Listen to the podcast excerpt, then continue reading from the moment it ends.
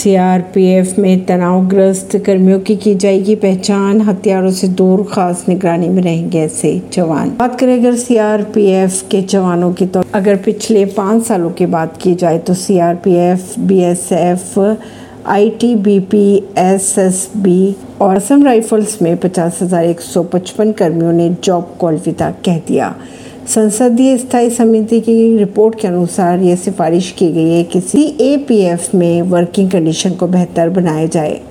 देश के सबसे बड़े केंद्रीय अर्धसैनिक बल यानी सीआरपीएफ में महज तेईस दिनों के भीतर दो इंस्पेक्टर और एक एसआई सहित दस जवानों द्वारा आत्महत्या किए जाने के मामले आ रहे हैं। सामने अब फोर्स हेडक्वार्टर ने यह कदम उठाए हैं। कि आत्महत्या के विभिन्न मामलों का अध्ययन करने के बाद कई तरह के निर्देश वे जारी करेंगे। जैसे कि बल की सभी यूनिट में उन कर्मियों की पहचान करेंगे जो इस तरह के कदम उठा सकते। उन जवानों को मनोरोग चिकित्सक को दिखाकर उनके परामर्श दिलाई जाएगी। जब तक वो कर्मी पूरी तरह से तनाव मुक्त ना हो जाए बल्कि विशेष निगरानी में ही रखेंगे। परवीन नई दिल्ली से।